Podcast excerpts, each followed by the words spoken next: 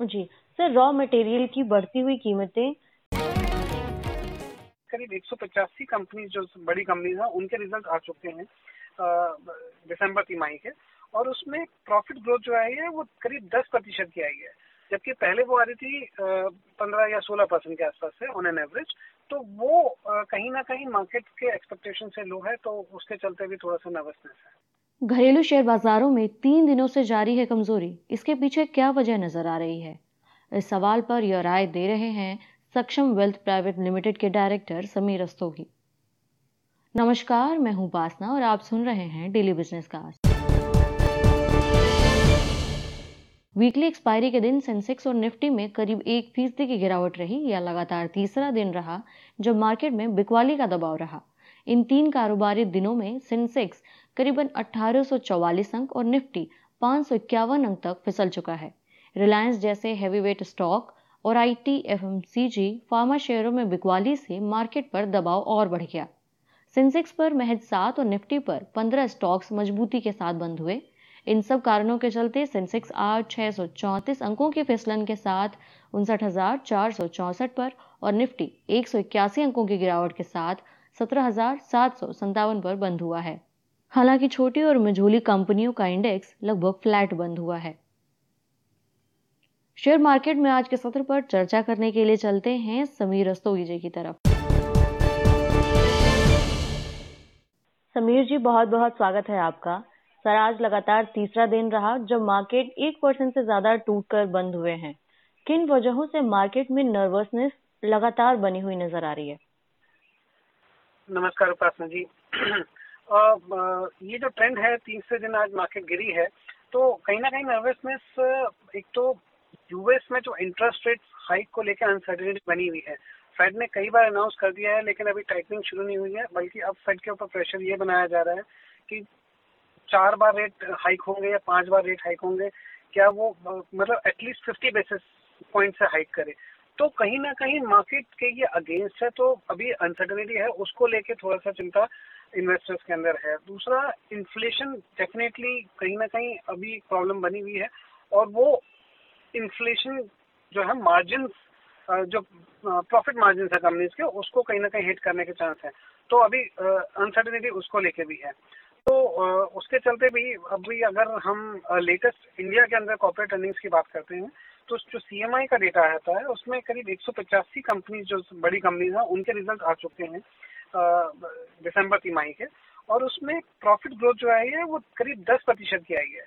जबकि पहले वो आ रही थी पंद्रह या सोलह परसेंट के आसपास से ऑन एन एवरेज तो वो कहीं ना कहीं मार्केट के एक्सपेक्टेशन से लो है तो उसके चलते भी थोड़ा सा नर्वसनेस है। जी। सर, क्या एफ़ और एफ़ की ओर से हम इसी तरह की मैसेज सेलिंग देखते रहने वाले हैं? या फिर आपको अगर आप एनालाइज करें इस पूरे ट्रेंड को तो क्या लगता है कि कब तक हम ये जो ट्रेंड है ये थमते हुए देख सकते हैं? आ, ये ट्रेंड अगर थमना है तो इसके लिए कुछ इवेंट्स होने ज़रूरी हैं। उसमें एक इवेंट मुझे लगता है कि जब तक ये फेड की तरफ़ से जो टाइटनिंग है उसकी क्लैरिटी नहीं आती तब तक थोड़ा सा ये नर्वसनेस बना रहेगा और एफ़ आई सेलिंग चलती रह सकती है। ऑन वैल्यूएशन बेसिस भी अगर हम देखें इंडिया स्पेसिफिक अगर हम बात करते हैं तो हम क्योंकि दो हज़ार इक्कीस के अंदर we were the best performing market in the world okay तो उसके चलते we are not cheap any more तो उसके चलते भी कहीं ना कहीं प्रॉफिट बुकिंग चलती रही है और वो पैसा जो है दूसरी इमर्जिंग मार्केट की तरफ़ भी जा सकता है। अब कहीं ना कहीं मुझे लगता है कि ये जो इंटरेस्ट रेट बढ़ेगा, उसकी वजह से कहीं ना कहीं करेंसी फ्लक्चुएशन आएगी। उसको भी लेके एफ़ आई थोड़ा सा चिंता रहते हैं कि आगे आने वाले टाइम में करेंसी कैसे बिहेव करेगी। तो ये सब जब तक क्लैरिटी नहीं आती, तब तक एफ़ की तरफ़ से सेलिंग जारी रह सकती है। जी। सर एजीएस ट्रांजैक्ट आईपीओ के लिए क्या एडवाइस होगी आपकी? कैसे दिख रही है कंपनी इसका रेवेन्यू ग्रोथ अभी तक का कैसा नज़र आ रहा है?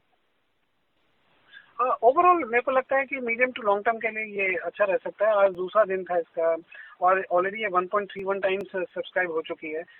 हालाँकि ग्रे मार्केट के अंदर अगर देखें तो इसका प्रीमियम करीब करीब रिड्यूस होके आठ रुपए रह गया है पर शेयर बट क्योंकि ये एक एटीएम बिज़नेस के अंदर है ऑल कोविड की वजह से एटीएम बिज़नेस में थोड़ा सा तो लॉस हुआ है इनको। और क्योंकि डिजिटल ट्रांजेक्शन काफ़ी बड़ी हैं तो वहाँ पे भी इनको थोड़ा सा सफ़र करना पड़ा। है बट क्योंकि एक काफ़ी अच्छा मार्केट शेयर है, काफ़ी अच्छा गेम तो ये अपनी सर्विसेज़ को रिस्ट्रक्चर करके टेक्नोलॉजिकल अपने अपडेट करके, मुझे लगता है कि लॉन्ग टर्म के लिए कंपनी सर्वाइव करेगी ग्रो करेगी और स्टॉक मार्केट्स में नो मुनाफा देगी। जी। सर जस्ट डायल के शेयर में आज थर्टीन परसेंट से कुछ ज़्यादा का ही गेन देखने को मिला है। क्या वजह रही इसके पीछे?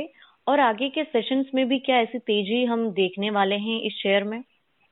देखिए क्योंकि अब जस्ट डायल के पीछे रिलायंस इंडस्ट्रीज़ की बैकिंग है तो मार्केट ने उसको काफ़ी पॉजिटिवली लिया है, उसकी वजह से आज की शेयर में तेज़ी रही है। अगर हम इसका शेयर चार्ट देखते हैं तो आज की डेट में ये शेयर करीब नौ सौ तीस रुपए पे अवेलेबल है, जबकि 2014 में ये 1800 के लेवल तक गया था। तो कहीं ना कहीं आठ सालों के अंदर इसके प्राइसेस आधे में अभी अवेलेबल है, जबकि पूरी जो ब्रॉडर मार्केट है, वो बहुत ज़्यादा 2014 के लेवल से आगे है। तो अंडर वैल्यूड शेयर है रिलायंस की बैकिंग है। अब रिलायंस की बैकिंग के साथ बेसिकली जो जस्टार का प्लेटफॉर्म है, जो कि अभी तक एक सिर्फ़ डायरेक्टरी प्लेटफॉर्म ज़्यादा था उसको ये ट्रांजेक्शन प्लेटफॉर्म की तरफ़ ले जाना चाहते हैं और जिस तरह का डेटाबेस जस्टार के आसपास है के पास है तो मुझे लगता है कि ये एक, एक काफ़ी सक्सेसफुल वेंचर हो सकता है रिलायंस के लिए और जस्टार के लिए। तो ओवरऑल मैं बुलिश हूँ इस कंपनी के लिए। जी। सर वॉल्यूम ग्रोथ के फ्रंट पर एफएमसीजी सेक्टर से आपकी क्या उम्मीदें हैं? एफएमसीजी देखिए कोविड डिस्ट्रप्शन जब हुई तो एफएमसीजी सेक्टर ने अपना मार्केट शेयर बढ़ाया, ना सिर्फ़ अर्बन सेक्टर में, बल्कि रूरल मार्केट के अंदर भी। और मुझे लगता है कि ये ट्रेंड कंटिन्यू रहने वाला है। कंपनीज़ जो है अपना मार्केट शेयर अर्बन और रूरल सेक्टर में बढ़ाते रहेंगे और जो अनऑर्गेनाइज और स्मॉलर और मार्जिनल प्लेयर्स जिनको बोलते हैं वो थोड़ा सा दबे रहेंगे। तो ओवरऑल आउटलुक अच्छा है बट हाँ देखने वाली बात यह कि इन्फ्लेशन का नियर टर्म इम्पैक्ट क्या आता है नियर टू मीडियम टर्म मुझे लगता है कि उससे थोड़ा बहुत तो फ़र्क आएगा इनके प्रॉफिटेबिलिटी मार्जिन में। जी सर रॉ मटेरियल की बढ़ती हुई कीमतें इस सेक्टर के मार्जिन को लॉन्गर रन में कितना इम्पैक्ट करती नज़र आ रही हैं? देखिए अगर कोविड से पहले यानी कि हम 2019 और 2020 तक की बात करते हैं तो एफ़ सेक्टर के जो प्रॉफिट मार्जिन होते थे वो करीब ढाई परसेंट तीन परसेंट ऐसे होते थे। अब कोविड की वजह से जो कॉस्ट रिस्ट्रक्चरिंग हुई है प्राइस कट्स हुए हैं कॉस्ट सेविंग हुई है उसकी वजह से मार्जिन इनके बढ़ गए पाँच से छह परसेंट। अब चूँकि इन्फ्लेशन वापस आ रहा है तो आ, मुझे लगता है कि ये चार परसेंट तक प्रॉफिट मार्जिन जा सकता है बट ये नहीं लगता कि हाँ ये तीन परसेंट तक ये उससे नीचे जाएगा। बट हिट ज़रूर लगेगा। जी सर गेमिंग का क्रेज तो अभी रहने वाला है इंडिया में हो, चाहे हम बाहर की बात करें। तो अभी आपको इंडियन मार्केट में नज़ारा टेक। ये जो शेयर इसको आप कैसे अप्रोच कर रहे हैं, इसको लेके आउटलुक कैसा दे रहे हैं आप? डेफिनेटली गेमिंग का क्रेज रहने वाला है वर्ल्ड वाइड रहने वाला है और गेमिंग कंपनी थ्राइव करेंगी।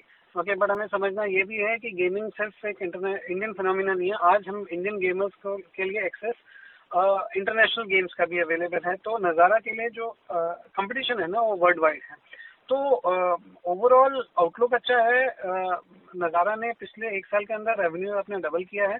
बट दुख की बात यह है कि ये प्रॉफिटेबिलिटी में इंक्रीज नहीं करता प्रॉफिट मार्जिन उनको एनहेंस नहीं करता है तो गोइंग फॉरवर्ड इनको कहीं ना कहीं अपने प्लेटफॉर्म्स को अपने गेमिंग्स को अपने एड रेवेन्यूज को मोनिटाइज करना पड़ेगा। शायद इसी वजह से अभी इन्होंने जो डेटा वर्क के अंदर स्टेक्स बढ़ाई हैं data work basically ad programming और एड मोनिटाइजेशन में काम करती है।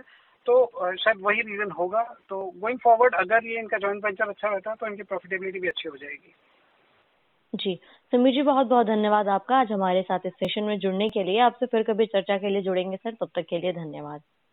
धन्यवाद और आइए अब लेते हैं अपडेट कारोबार से जुड़ी कुछ अन्य खबरों का। तीसरे तिमाही में एशियन पेंट्स का मुनाफा सालाना आधार पर घटकर एक हज़ार इकतीस करोड़ रुपए हो गया जबकि पिछले वित्त वर्ष की इसी तिमाही में यह बारह सौ पैंसठ करोड़ रुपए रहा था।